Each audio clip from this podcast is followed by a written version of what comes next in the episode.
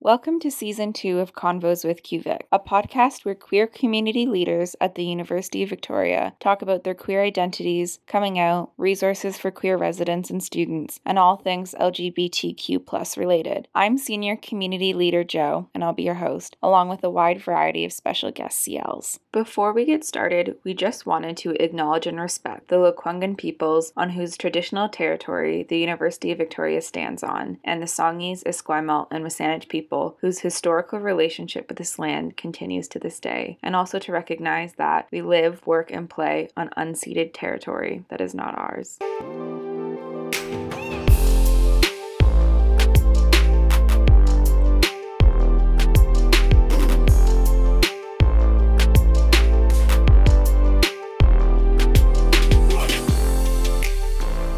Hello, and welcome back to Convos with QVic. For our 15th episode, we're going to be talking about the fluidness of identity with special guest CL Danny from the Cluster neighborhood. Hello, would you like to introduce yourself? Sure. Um, I'm Danny. I use they, them pronouns, and I'm a CL in Cluster. Thanks for coming, Danny. Thanks for Um, having me. Amazing. Okay, what are we going to be talking about today? I was thinking of talking about just the like the thing in our community where you have to be so sure of your identity of all Mhm. times, and like there's very little freedom to change or experiment. I've just I don't know. I've I've gone through many identities, and I think it's kind of strange that often we expect people to just pick one and then go with it forever. Totally, You know? yeah. What, what has been like your journey of identities, if you are willing to share? Um, well, I started off believing that I was a cis woman who liked men for some reason. Nice. Um, How? Who knows? Truly. Um, and then I was like, maybe I'm bi. And then I was like, okay, I'll just sit with this for a while. Um, and then a few years later, I had a gender crisis. I was like, maybe I'm not a woman. And then that was like a whole spiral. Anyway, Mm. eventually landed on non- non-binary. Lived as a non-binary bisexual for basically until I started actually dating people. Okay. And then very quickly realized I was a lesbian. Yeah. I like it. Yeah. Honestly, yeah. Um, every year I like think like, am I just a lesbian and not bisexual? I'm like, hmm,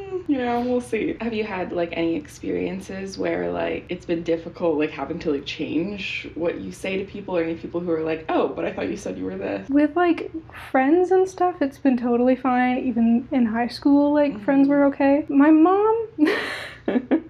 My mom is a boomer and she's very confused about most things most of the time. Yeah. So when I'm like, you know, talking about things, she's like, wait, but I thought you were this. I was like, I was that three years ago, mom. Yeah. It's been, it's been a while. Yeah, no, parents can be tough. I was originally, I think I was like 15, and I was originally gonna come out as pan instead of bi. But I told my mom, trying to like introduce her, I was like, Do you know what pan is? And she had absolutely no idea. And so I was like, Okay, let's backtrack. Yeah. but yeah, it's it's difficult. Do you think um, there's like kind of a stereotype in society where like people like can't really feel like they can change their Oh. identities? For sure. Yeah, I think like a very clear example is like people thinking that bisexuality is like a stepping stone Mhm. when it really just like it isn't. Mhm. And even if you think you're bisexual and then you're not, you still didn't use it as a stepping stone. Yeah. That's what you thought you were. You were that at the time. That's Mhm. okay, you know. Yeah. yeah. you didn't necessarily say, "Oh, I think I'm a lesbian, but I'm gonna tell people I'm bi just Yeah. to like see." Yeah. Totally. And like even if you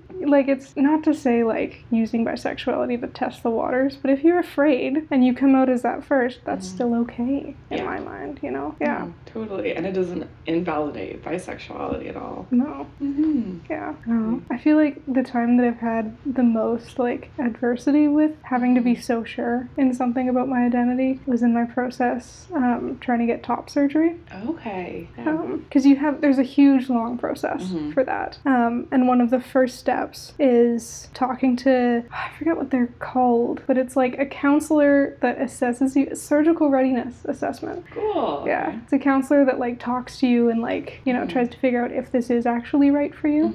Mhm. Um, and I was lucky the person that I got assigned to was also non-binary, so I felt less like you know having to prove that this is something I really wanted, but it was still there. And Mhm. when I finally moved on and had my consultation, Mhm. like every question I asked, I could see the doctor's face was like, "Are you sure? Like, Yeah. is this right for you?" Mhm. Even though it is, I just had questions. You know. Yeah, that's tough. Uh, how did it take you a while to like feel ready for the process of top surgery? What was that Yeah. process like for you? Oh, for sure. It's been um, five years since I first kind of thought Mm-hmm. I wanted top surgery. Yeah. Um, and it was until I actually moved out that I felt that I was able to start that process. Mhm. And it was definitely a lot of questioning because it's a big procedure. Yeah. And not having the space in like a medical sense to ask questions is really hard. Yeah, that took a while.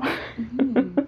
totally. Are you happy that you did it? yeah, well, I haven't done it yet. I actually have to call tomorrow to Oh, no book way. my appointment. Yeah. Okay, that's very exciting. So- Congratulations. Thank you. So exciting, but also Yeah. so scary. Yeah, exciting and terrifying and confusing, but mostly exciting. Do you have like advice for people who like aren't really sure about their identity but don't want to define it but feel like they have to? Fair. I mean, I'd say that everyone's journey is different. Mhm. Every individual is different. There's no, there is pressure, but in an ideal world, there's no pressure to define yourself. You can just be. Mhm. Um, like something that's confusing for me as a non-binary lesbian is some Mhm. people think that that doesn't exist. Mhm. Um, so just like do you, man. No labels, all labels. It doesn't matter. You're valid no matter what. I'd say. I like that. That's very good. Yeah, I guess just like wanting to say like yeah, like I know a lot of people who just don't define themselves at all. Mhm. And I feel like sometimes like straight people will think like, oh, like you're not really queer if you're not defining Mhm. yourself. Even just saying like queer. Like I know for myself I really like the term queer. I know like a Pascal Kim Carly, he hated using the word queer.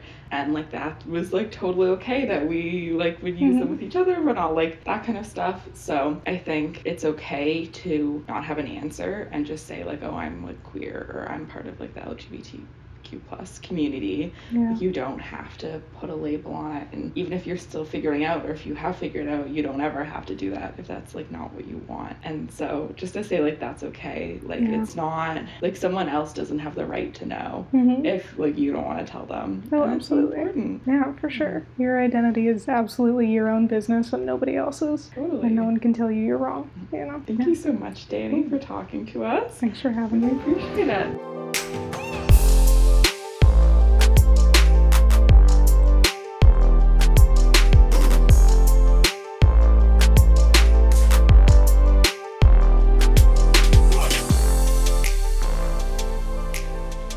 For listening to Convos with QVic. Make sure you come back to check out our next episode. If you have any suggestions for future episodes, please let anyone on the QVic staff know, either in person for UVic residents at our events, which are run from 6 to 8 p.m. on Sundays in the rug, or message us on our Facebook or Instagram pages. See you around campus.